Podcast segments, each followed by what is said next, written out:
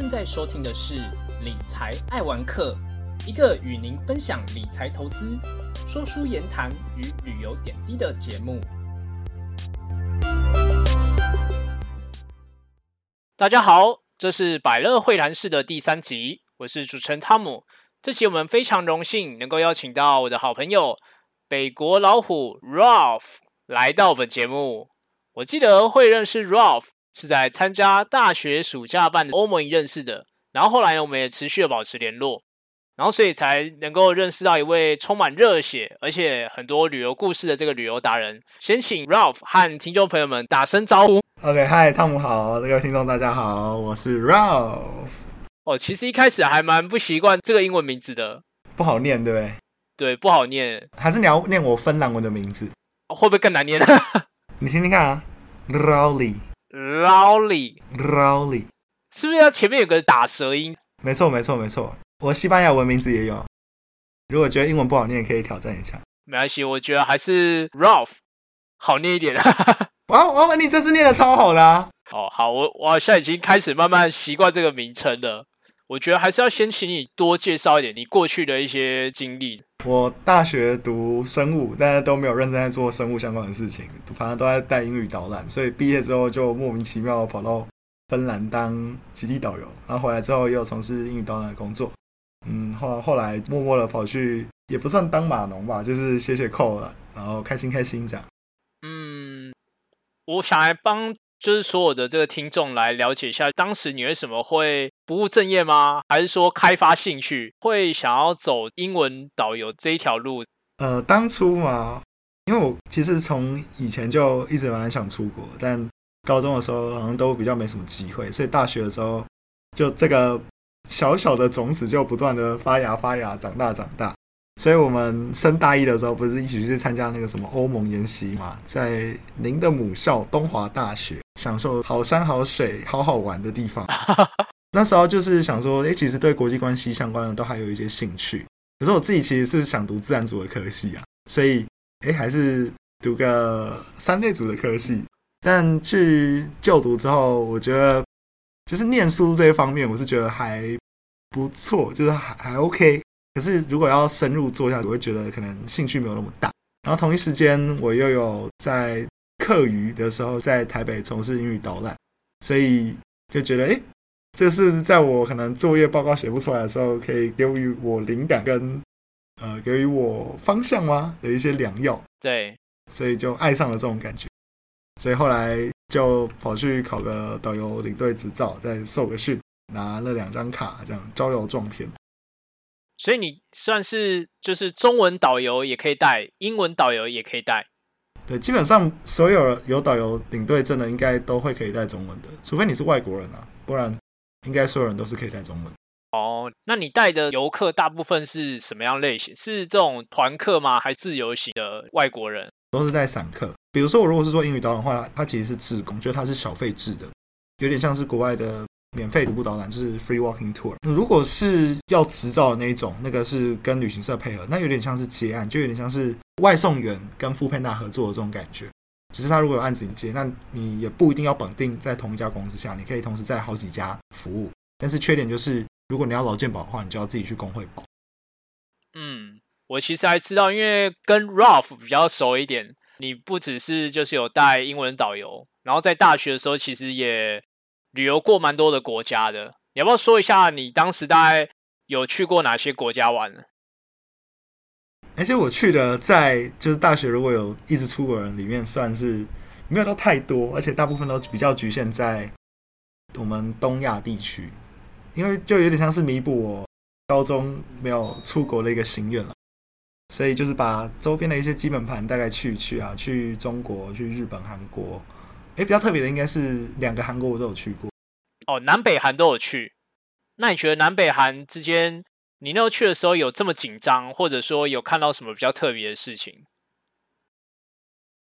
那个时候反而我觉得关系还比较紧张，因为那时候还没有川普，那时候好像还是奥巴马的时期吧，所以你在那边会看到他们的明信片都是打倒美帝、打倒小日本，有很多类似这样的标语啦，就是反美反日的。可是后来据说川普他去造朝鲜之后，就状况有比较好，而且他们时区就改掉了。原本他们的时区好像是比日本再慢半个小时，所以也比南韩慢半个小时。对，时区变 GMT 加九，就跟韩国还有日本都一样，也是一个蛮特别的事情。而且我记得，其实那时候北韩的时候，你去的时候是特别去参加他们马拉松，对不对？没错，没错。你要不要分享一下为什么当时会想要去北韩，然后又为什么会是去那边参加马拉松？为什么会想去北韩？主要是因为我那时候想说，哎，既然我日本、韩国都去过。我想要在大学毕业以前征服一个世界上的一个小区域。现在最有可能的就是东北亚，因为东北亚就三个国家而已。三个我已经去过两个，那我只要再去最后一个，我就可以完成这个小拼图。所以我在大四的时候，我就想说，哎，那我就去一下北韩吧。那为什么会参加马拉松？主要是我之前看到一个三立新闻的报道，他是说马拉松可以有一段时间摆脱导游的视线，就是你有办法用脚走在。平壤的道路上，而不是点跟点之间都用巴士移动，至少有那么两三个小时的时间，你可以用脚从 A 点走到 B 点。虽然是规划好的路线，但是我觉得这比较像是一个，呃，在一个地方自助类自助旅行的感觉。虽然一点也不自助啊，但至少就不会是都靠车子移动。所以我就觉得看那个报道让我嗯很心动，我就觉得指明就是要马拉松的行程。虽然我从来没有跑过马拉松，我去北韩回来之后也从来没有跑过马拉松。我到目前人生唯一的马拉松经验就是在平壤，等于是一个透过比较另类可以体验到当地人文风土民情的一个方式。他安排好的哦，虽然是被安排好的，但是等于是。间接的有这样的一个机会，不然其实都是像一般的团体游，应该就是都是坐着接驳车或者游览车，然后在不同的景点就是跑来跑去这样。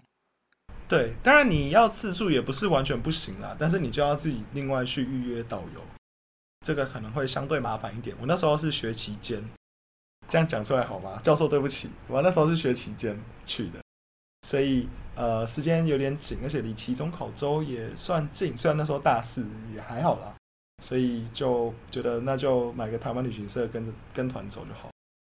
不然你可以去丹东，会有更多选择。就在中国去中国这一段就自由行。嗯，因为我其实觉得这个经验还不错。是其实自从疫情之后，很多的这个旅游的形态也开始慢慢的改变。就是说，一方面可能成本变贵。然后一方面是可能有些地区它可能还是疫情相对的严峻，就是没有办法在比较短的时间内就去造访这样，或者说你可能去，但是可能心里也会有点怕怕。嗯，我觉得价钱是最大的阻力了，因为其实现在越来越多地方都已经陆续开放了，但是因为价钱都变得蛮高的。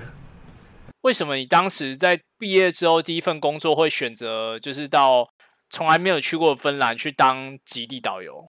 毕业之后，就是说你当时是怎么样找到这样一个机会？哦，很简单，就像你当初找工作是在哪里找的？我们一般台湾人，哎，某一间三位数的数字的人力银行。哦，三位数数字的人力银行，是不是大家都这样？所以我那时候也是做一样的事情。那因为那时候主要的经验都还是英语导览相关，然后是导游相关，所以都还是先看旅游业。还好那个时候是二零一九年，所以机会还不算少。他刚好看到这个，就觉得哎，好像蛮有趣的。可是他境界有点高啊，想说，哎，好像有点困难哎。什么叫看极光？为什么要去？就是极圈地区，可能要过几年吧。我现在太弱了，但没关系。现在投履历不用钱嘛。我现在如果被刷掉，我未来几年可以说，哎，其实我之前有应征过你们公司。等我练强一点，再有多一点经验之后，我就可以说，我之前应征过，但是我被刷。但是我现在真的很想要来你们公司。我中间又做了什么准备？我当时是这样想的，就是为了之后再去应征。但殊不知，他隔天就叫我去面试。我其实有点好奇，是说，那像你当时那时候到芬兰，就是在担任导游的时候，你大概都在做些什么事情？在芬兰做什么事情？然后你所有想得到在极圈有关的行程，我们都基都可以带。比如说最有名的就是极光，还有那边最大的景点是圣诞老人村。当然还有一些其他的，比如说桑拿。或者是冰上漂浮，或者是哈士奇巡路雪橇等等的，还有一些接送，或是打扫，也有一些打扫，也有一些劳力活啦。其实导游是一个劳力密集型的工作，所以啊，基本上跟带团有关的，或者是相关延伸的，比如说食材的准备啊、收拾这些，全部都会有。还有加油，最轻松的是把车开去加油。怎么听起来好像在芬兰当导游，好像比在台湾当导游还辛苦很多啊？哦，辛苦非常多，真的很多。光环境就不一样啦。你看哦，我们在那边大部分是自行开车，而且我那时候还没有职业驾照，所以我在台湾是没有自己开车的。可是我到那边的时候，呃，我们被要求每一个人都要自己开车，而且又要开手排车。开手排车就算了，还要在冰天雪地的环境之下，黑夜又长，又没有什么路灯，路又窄又滑，又积雪，又看不到。所以我觉得去那边最大的挑战真的是开车。开车之外，整个环境其实也绝对不比台湾方便啊。你很多时间都会在呃呃荒郊野外，因为那边才可能会有比较少的光害，比较有极光。所以你可能会在一个冰湖上，你可能会在一个莫名其妙的草中，然后你也可能会在莫名其妙的雪堆中。而且你要做的事情又更多，比如说你要搬木头，你要劈柴，要生火，要弄食物。要弄很多很多很多的东西，结束之后要收拾，还有什么接送这样，所以呃，尤其像极光团，你看晚上出去可能回来都半夜，早一点的话就可能半夜以前，晚一点的话可能一两点都是有可能。等于是一方面，虽然说在那边蛮辛苦的，但是其实可以体验到蛮多事情，因为其实刚刚听起来这些经验其实很像是现代鲁滨逊的这种求生技能感觉。鲁滨逊啊，可是我们其实没有那么厉害，我们就只会。呃，就是用同样的招数在那边劈柴生火这样而已，没有到完全的野外求生啊。你没有办法叫我在野外砍木头，木头是买好然后搬过去的，并不是直接在野外劈柴，没有没有这么厉害。是没错啦，不过其实我刚好听到你在分享的时候提，你在那边会需要自己开车，因为其实像在台湾，你可能导游就是只要专门就是带大家到一个景点，然后跟大家说这个地区的一些。历史啊，故事等等，但是其实，在台湾，你可能就是有专门的，可能是游览车的司机，或者说是呃专门在开车的人。其实我在面试的时候都还是自排车的驾照，可是因为欧洲他们比较多是手，所以我那时候花了一些时间去练自排转手排这件事情。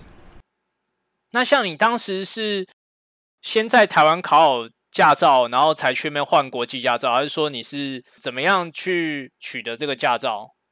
没有啊，在台湾就要先考到，所以你在台湾一定就是先练国际驾照，也是在台湾换的。先在台湾换完之后再出国，所以等于是你已经先在台湾做了一些准备，然后去面才有办法直接上手手排车。对，但是我觉得上手也是花了蛮长的一段时间，而且呃，说真的好了，那边的路况跟这里又很不一样，尤其下雪之后，所以有些东西不是在台湾可以练。因为像在台湾，一方面是。只有在冬天的时候，而且真的特别冷的时候，然后可能像是什么合欢山啊、五岭这些地方，就比较高海拔的地区，然后勉强你可能会需要在这个车的轮胎上上这个雪链，然后才能够上到这些地方。但是应该在像芬兰这种地方，应该是每天都需要上这种雪链，或者说甚至是它的轮胎是有特别做成是适用在极地的这种驾驶的轮子，这样吗？对没有每天啦，只有冬天而已。夏天也是没有雪的。对，因为他们的轮胎，你可能会问，很多人会问说，那边的轮胎是不是要绑雪链？哎，不好意思，我们全部都没有绑雪链，但是我们冬天会换冬季轮胎，也就是轮胎上面会有钉子，所以让它可以比较不会那么滑。当然，有些地方还是会比较滑啦，比如说红绿灯要起步那边，因为一直磨一直磨，所以那边都会特别容易滑。你在每次停红灯起步都会稍微滑滑一下才会。有办法往前走，对啊，然后还有像开车的话，我觉得真的是在那边呃受到最大的算刺激吗？也我觉得也不一定说是算刺激，就是你会觉得最大的一个难关啦，尤其在台湾，如果你没有太多的开车经验的话，这个手排车真的是一个很高的门槛。很多人其实像应征这个工作，或是这家公司开的职缺的话，都会挑内勤为主，因为。如果是导游的话，都会特别强调说要会开手排车。那你会发现，其实很多可能外语能力比较好的人，他甚至连开车的经验都屈指可数。所以导游的话，会相对比较少人应征，因为其实他需要的技能会比较多元一点，就不只是说你可能英文讲得好，你还需要会开手排车，会砍柴。像一般的一些导游，他可能如果厉害一点，他可能会讲一些有趣的一些故事。这个其实倒是还好，真的最大的难关都是在开车，甚至其实内勤也会建议也要有办法开手排车，因为你真的不知道你在那边会不会哪一天需要用到开车这个技能。按所有的车几乎都手排的话，可能如果没有相关的经验，你可就很难做事情。对，如果你要去欧洲玩的话，其实都要。如果你要在欧洲自驾，但我说真的啦，如果你会开手牌的话，应该都会喜欢开手牌车胜过于自牌车。我觉得会有这种感觉。所以其实各位听众啊，如果说想要去芬兰当导游的，记得先去考一张手牌的驾照啦。哎，对了，其实你刚刚有提到，就是说，其实你在极地当导游的时候，大概除了说要会开车，然后同时其实会带大家去芬兰的几个比较有特色的几几个行程啦，包含像是看极光啊，然后做芬兰的这个桑拿。那像芬兰桑拿跟其他的，譬如说是东南亚什么泰国浴，然后或者说像是南韩的话，是有所谓的是汉木吗？就是那种汗。针之类的，就是它这个有什么样的不一样？我觉得在比较冷的地方，最大的特色就是你可以玩冰火二重天吧。冰火二重天是一个什么概念？所谓冰火二重天，就是你会先在一间烤箱里面烤到全身都流汗，汗流浃背的状态，再去外面跳到结冰的湖里面。哇，这么刺激哦！用很短的时间跳进去，然后再起来，就是它有这样的循环，而且你不会只做一次，你会跳很多次。可是这样身体受得了？呃，如果有心脏病的话，建议不要啦。等于是说，你很像在台湾，就是先去泡这个很热的这种温泉，然后泡一阵子之后，然后你再跳到那种冷泉池。这这果然是冰火二重天呐，超级爽，爽到翻，爽到你试过一次你就会爱上，超级赞。一定要体验。如果你去芬兰，或是你去北欧国家，是你去俄罗斯啊、加拿大、加拿大，其实他们都有类似的。如果你去这些地方没有体验到这个东西，那你等于没去过。你没看到极光，我都觉得还没关系哦。但是如果你没有体验过这个，我真的觉得，嗯，你真的去过北极圈地带吗？哦，所以其实这个冰火二重天，甚至比这个就是看极光还要更值得体验。我个人觉得是这样，因为它是一个全身的体验，它不是用眼睛看到极光这样而已。你是用全身的肌肤去感受到跟这片土地的连接，而且是真的是刻骨铭心的感受，是会怀念的啦。我觉得，就是一个体验过一次，你要么就爱上，要么就恨死他这样。我我个人是爱上，我遇到大多数人也是爱上，但我看像猪猪队友的 Scott，他是呃好像有点恐惧，但我觉得他那时候有一个原因是。他的距时间间隔有点长，也就是说，你从热到冷跟冷到热之间的时间最好是五秒钟以内，我觉得会比较舒服。你不要隔到太长，这样你就开始冷。而且你就是你全身很热，对不对？流汗，你要进到冰湖的时候，不要慢慢的下去，你要一次就脖子以下全部都进去，一秒钟的时间全部进去，这样就会很爽。啊，如果你慢慢的话，你拖越久就越冷。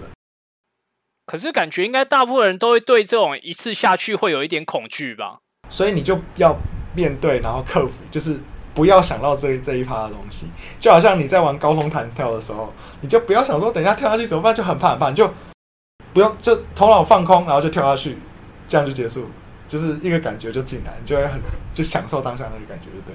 不要享受这种就是瞬间一瞬间冰火二重天的感觉，对，一瞬间。全身泡在结冰的湖里，哦，那个真的是，哦，我现在越讲我又觉得好怀念哦，那真的很爽。好，至少在台湾的话，可以先从这个温泉跟冷泉池来稍微体验个一两分这样子，稍微体验一下，对。但是，呃，一个重点啊，就是不要到让自己会觉得冷。如果让自己会觉得冷，就赶快回那个烤箱去换衣服哦，对啊，还是真的会感冒。就是说，虽然说这个。这个活动是蛮刺激好玩，但是也是要顾虑到就是身体状况啊，就是说，对对对，对于一些可能有潜在心脏病疾病的人，还是要再次呼吁一下，就是说，真的要斟酌一下自己的身体状况。然后，真的是如果觉得呃遇到说可能真的太冷或者是太热的话，记得就是让自己稍微去缓解一下，就是比较不舒适的感觉，这样子。对，但我觉得就是这个留意不要成为你去体验这个这么赞的旅游项目，或者是当地生活体验，这是连当地人都会玩的哦。当地人不一定会去看圣诞老人，但是当地人也会做桑拿当做日常生活的一部分，所以我真的觉得非常值得体验。不要 拿那些呃很多就是顾虑当做借口，就是可以体验的话就尽量去体验。嗯，因为我遇到只要没有体验，就是我们有温的嘛，跟冷的，比如说有烤箱跟可以跳冰，只要是没有跳的，其实后面都蛮后悔的。哦，他只要当下没有过那个坎的话，其实后面都会后悔。好，等于是一个只要是偏高纬度地区的人，就是不管是外地人、观光客，或者说是在地人，其实都会，就算是一个蛮平常 normal 的一个活动的体验，对对，所以其这个实就会蛮推荐的。对啊，这个也是体验在地人生活、啊，对不对？我觉得比去圣诞老人村还有意思。好啊，那其实前面其实我们可能跟其他节目比较不一样，其他节目可能会先讲的是比较偏观光的行程，然后再讲比较在地本土的行程。而、我们是导过来，我们先讲到一些比较在地的行程，可能因为本身比较喜欢这种在地旅游的体验。那接下来来讲一讲，就是比较多观光客会去体验的，就是包含看极光跟去圣诞老人村。好，那其实是不是大部分人去参加芬兰团都是为了这两个行程去的啊、对，就每一个吧，十个里面有十个都要去吧，或是十个里面有二十个都要去吧，因为他不一定会参加一团极光团，他可能会连续参加很多团。那你当时在芬兰带的这些观光客们，大部分都是哪些国家或者地区的人？哪些国家？如果是中文的话，当然是中国是最多的嘛，但也有一些是留欧的中国人，然后也不少。呃，如果是其他国家的话，意大利、法国、西班牙，呃，葡萄牙有一些，德国一些些，英国还不少，然后有一些印度，然后中南美洲的话，有一些非常有钱的人。如果是中南美洲的话，都是非常有钱的人，还有一些美国也有。所以听起来其实就是不管是欧洲当地，或者说是呃美洲，或者说是亚洲，其实都有。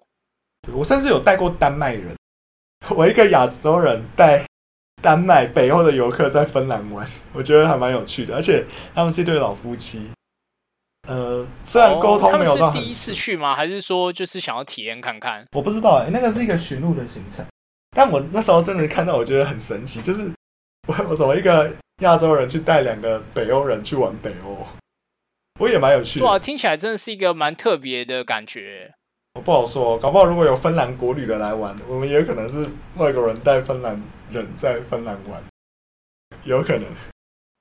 哦，就是一个外地人，然后带当地人玩当地的景点，这样。嗯，有可能，对啊。你可以想象你在，比如说你去呃台东好了，然后有一个台东的外国人带你玩台东，哎，其实不一定哦，他搞不好真的对台东很熟哦，而且他可以给你一些对啊，其实如果是这样的话，我会觉得我蛮佩服他的，对啊，就是一个外来的人，但是其实比当地人还更了解当地。其实有时候外来的人他会更想花时间去认识他之前不熟悉的地方，有时候会这样，然后就变得比当地人还要熟悉。这是真的，因为其实你很多时候，你可能就算你在台湾玩好了，可能你有时候去问一些当地人说，诶，当地有什么厉害的小吃或是特色小吃，他可能说不上来，因为他可能平常可能就是在家吃，然后但是可能对于外界人来说，他可能就会很认真的去找哦，当地有什么样真的很有特色的一些吃的。对，如果你想知道台湾哪些地方有好吃的，你可以去问香港人。你说问谁？香港人，香港人？香港人对台湾吃的，呃，我觉得很多时候都比台湾人还熟。是因为就是刚好香港离台湾也蛮近的，然后再加上台湾的物价相对香港来说比较便宜，所以其实香港人在香港赚钱，然后在台湾花，其实好像是一个 CP 值蛮高的一个方式。这样，香港人非常喜欢来台湾，很多人啊，很多人都喜欢来台湾，所以他们语言我有听说，就是有些香港人甚至会周周休二的时候就跑飞来台湾，然后玩一下，然后可能周周日的晚上，甚至是周一的早上再回去。台湾很多人这样出国，也有这样啊，两天去韩国，两天去日本也可以啊。现在蛮正，所以其实也不只是香港，就是台湾其实有很多人在做这种事情。对啊，尤其以前联航有在促销的时候，这真的是什么四十八小时首尔游有没有？四十八小时京都游、冲绳游都都很正常。那像你当时在当极地导游的经验当中，其实最令你觉得印象深刻，或者说是最特别的经验是什么？极地导游里面印象最深刻的，嗯，你希望我讲好的还是不好的？我觉得你都可以讲。小孩子才做选择，我两个都要听，是吗？对我就是这么贪心。好，嗯，我觉得好的经验，算了，先讲不好的好了。先讲不好的，先讲坏的，再讲好的。对，先讲不好，再讲好的。当然就是回到刚刚的开车啦，就是那个时候开车的技术还不是很稳定，所以就会撞来撞去，滑来滑去，一直到有听起来好像是那种就是马路三宝的感觉啊。哦，确实就是。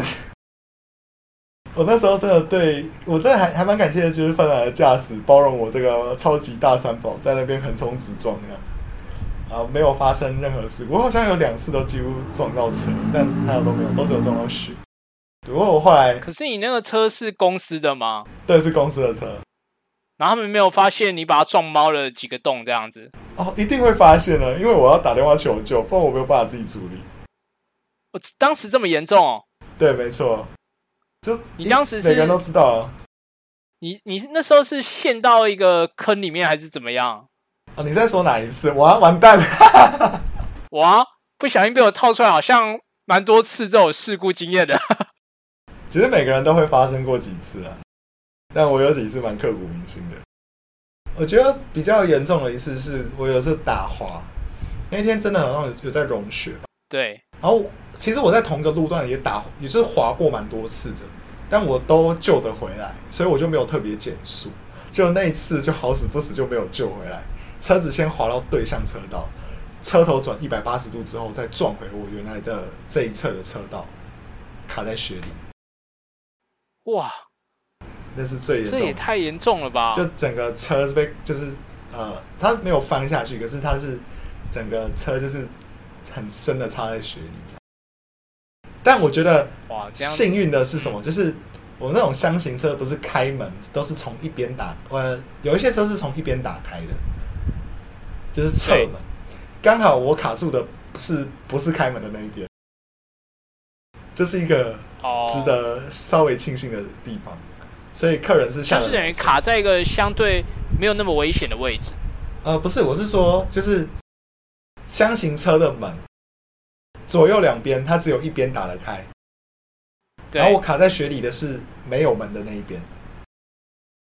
哦，就是你等于是刚好落的点。是在那个不是开门的那一侧，对对对，卡在雪里的不是在开门的那一侧，所以后来是自己脱困吗？还是就是打电话然后叫人，然后请，譬如说可能是类似像台湾那种消防队或者这种就是救护的人，然后把你救出来？叫叫公司的，但你一开始会先确定客人有没有就是严重的受伤了，那基本上没有，因为我出我出发前我我有一个小小的习惯，就是我一定会检查每个人安全带。那那次真的安全带救了大家。那那时候你那时候在车上是载多少个游客？这样好像六个吧。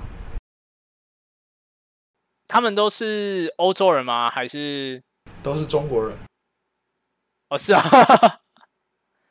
那他们就是当时遇到这个状况的时候有什么反应吗？就是说有没有说就是什么要求退费啊？然后或者说要告这个？旅游的这个旅行社这样，还是有什么反应？后面的反应吗？哦，这个实在就就不太愿意回想了，对。但是确实是有一些反应。哦，好啦，就是我我觉得有时候旅游真的是，就说会有一些特别经验，然后有时候可能也是自己意料不到的，但是就是有时候只能祈求自己就是。旅行平安啦，这件事情其实还蛮重要的。对，不过我觉得在那边好处就是，如果你车子是撞到雪里，基本上人不太容易会受伤，而且你都会穿的很厚，因为冷嘛，所以你通常都穿蛮厚的，所以基本上，只要你不是跟车对撞的话，都还好。等于是说，你基本上只要速度不要开太快，然后可能因为就是下雪嘛，所以可能你可能就是视线看到的景象可能不会那么清楚，那可能就会就可能不会不小心出一点事这样子。对，而且玻璃会结霜，后照镜也会结霜。如果你玻璃的除霜忘记开或是坏掉，我真的有一次开，我忘记是坏掉还是没开。我在高速公路上哦，结果我的挡风玻璃的视线就越来越模糊。还好我有开导航，我完全就是依赖那个导航跟外面的一个灯的那种灯灯的那种方向去走，我其实看不太到路。后来就赶快下交流道找一个地方去停下来，然后把那个霜就刮掉。哇，那真的也是那次我也是快吓死，你也不知道有没有车，有一些小细节会需要注意。对，每次出发前。像比如说雨刷会结冰，有没有？你都要去把它拔掉，不然你会很难去刷。等于你们其实大概天天都要除那个霜，这样。对啊。好啊，这也算是一个，虽然是一个比较不好的一个故事，但是也算是一个，就是如果说可能大家听众们如果之后要去这种比较会下雪的地方玩的时候，真的会有一些需要注意的地方。如果自驾，自驾风险其实会蛮高的。哦，对啊，就是自驾的话，确实会比较需要注意。那你刚刚提到说，就是比较好的印象的一个故事是什么？比较好的，当然就是在大暴雪的天气看到非常漂亮、漫天飞舞的极光啊。哦，听说很多人就是把看到极光视为是他的人生愿望清单之一。对，没错，所以很多人会抱着非常高期待，所以。极光团其实没有很好带，尤其是你出发前就会觉得可能机会不大的时候，但偏偏那那一团真的很难忘，就是出发的时候完全在下大雪，所以每个人都觉得今天晚上应该没戏唱，就只是坐个车玩一玩。很多人都取消，很多公司甚至会取消，很多人就是不报。所以我们那天就只有带七个人出去，可是那天的极光是漫天飞舞的，而且是很多颜色，所以。呃，我觉得那个晚上特别感动了，而且更特别的是，它的前一天跟后一天都是大晴天，但是这两个大晴天虽然都有四十几个人报名，可是它的极光都没有下雪，等于其实就是有点喜出望外吧，就是等于是说可能是在一个相对不理想的天气，反而极光特别漂亮。对对对，非常难忘的一次。所以其实天气好会跟。你看不看到极光，甚至是看了极光漂不漂亮，其实有时候没有一定的就是正向的关系。应该是说极光可能一直都有，但是云会不会有一个破洞，让你有机会不要让你跟极光之间有云层去阻挡？这个就是看运气了。对啊，那这确实是，就是说你可能今天花了机票钱，然后可能从台湾飞到芬兰去看，但。还不一定能够看得到，对，没错。那有没有就是比较适合看极光的这个月份？比较适合看的话，以就是说可能它极光出现的几率比较高。以罗瓦涅米来说，会说是在九月跟三月的时候会比较好。就是我工作的地方，但每个地方就是等于是在春天跟秋天的时候。对，而且那时候人又比较少。三月跟九月，三月跟九月对，但是只限那个地方，其他地方我不不一定。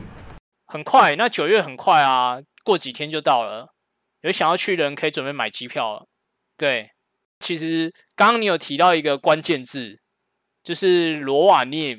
然后我听说好像你最近是不是有针对这这个地区有做一个，就是关于芬兰旅游这个网站，是不是可以跟我们的听众朋友们就是分享一下？就是你当时为什么会去打造这个网站？然后还有说这个网站有什么功能？就是因为我回来算是有一点点突然，主要是因为疫情的关系，就是有提早一些，所以呃，我就觉得好像有一些事情没有完成。我就希望我现在就算没有在那边带团，我还是可以跟当地有一些连接，比如说可以呈现一些当地的旅游资讯。所以前一阵子我刚好在 Apple School 这个单位上城市培训营，他们会要求做一个个人专案，我二话不说就直接想到，那我就做一个跟罗瓦涅米有关的旅游资讯网站。上面有一个连接 Google Map 的 API，所以可以在上面看到一些我自己写的景点资讯。你可以把它加到最爱清单，所以有一个个人化的最爱清单页面。那另外一个比较特别的是，你可以去写游记，可以用图文方式去写游记。游记可以去标注景点，所以根据每一个景点项目，就可以看到跟这个景点有关的游记。目前的游记呢，还蛮空的，应该是说几乎都没有，全部都是我在上面乱掰的。如果有人有去过的话，欢迎来上面贡献一下游记，我让我的网页稍微丰富一点，不然自己在那边掰很多游记，其实也蛮辛苦。所以其实只要是有去过这个地方的人，也可以在上面就是上传自己的游记，这样。那如果你没去过的话，也可以啦。但呃，去过写的应该会比较有温度一点。没去过你要乱掰，没去过写感觉好奇怪哦，就是等于有点像是凭空自己就是查一些资料，然后就开始写了。对，我觉得。应该不会很好写，所以如果有去过的话，是可以在上面贡献一些游记的，我会非常感激。好，在此也就是推荐各位听众们，如果你刚好是有去过芬兰，然后去到这个罗瓦涅米这个地方，甚至刚好是这个 Rev 被带过的这个团的话，也欢迎可以在上面就是分享一下你自己的经验。对，那如果汤姆下个月要去的话，也可以就直接在上面写一些游记，我会非常感激主持人的。好，如果我有去的话，我也去上面写。好，我有听到关键字了。如果我有去，一下就被抓包了。之前黄大千不是有说嘛？就是当你要跟人家礼貌性的我拒绝的时候，就说如果有空，当然可以。没有，现在都不太敢随意的，就是乱给承诺。我觉得就是大家如果有空的话，其实也可以看一下这个网站，因为其实这个网站蛮新的，然后同时也算是。就是目前在介绍这个罗瓦涅米这个地方，算是资讯相对比较丰富的一个中文的网站，所以有兴趣的朋友也可以去多去上面玩玩看。就是有什么好玩，那个地方有什么好玩的啊，或者说什么不错的一些旅游体验，都可以在上面去分享。那如果你刚好是之前有去过芬兰，但是不是去罗瓦涅米这个地方的话，其实也可以就是在我们的这个。这一期的 First Story，或者说是 FB 或者是 IG 的贴文，去跟我们分享说你之前在芬兰旅游的经验。好，感谢感谢感谢大家来奉献游记。然后最后的话，也很谢谢 Ralph 来到我们的节目，跟我们的听众朋友们简单的分享关于在芬兰当极地导游的经验。那接下来其实还会有下一集。刚 Ralph 有提到一个关键字，就是在 a b e r s 去学城市的一个经验。那我们在下一期的时候也会请 Ralph 来分享。好嘞，没问题，没问题。感谢汤姆的邀请。对，谢谢 Ralph 愿意赏光啦，让我有这个机会能够邀请这样，对吧？那其实我也会把刚 Ralph 提到的这个网相关的网站的这个连接贴在我们这一期节目的资讯栏，有兴趣的听众朋友可以去关注一下。最后，如果说你对这一期有什么看法或者想法的话，也都可以留言，或者说是私讯 FB 的粉砖或是 IG。那我们就下一集再见喽，拜拜，拜拜拜拜。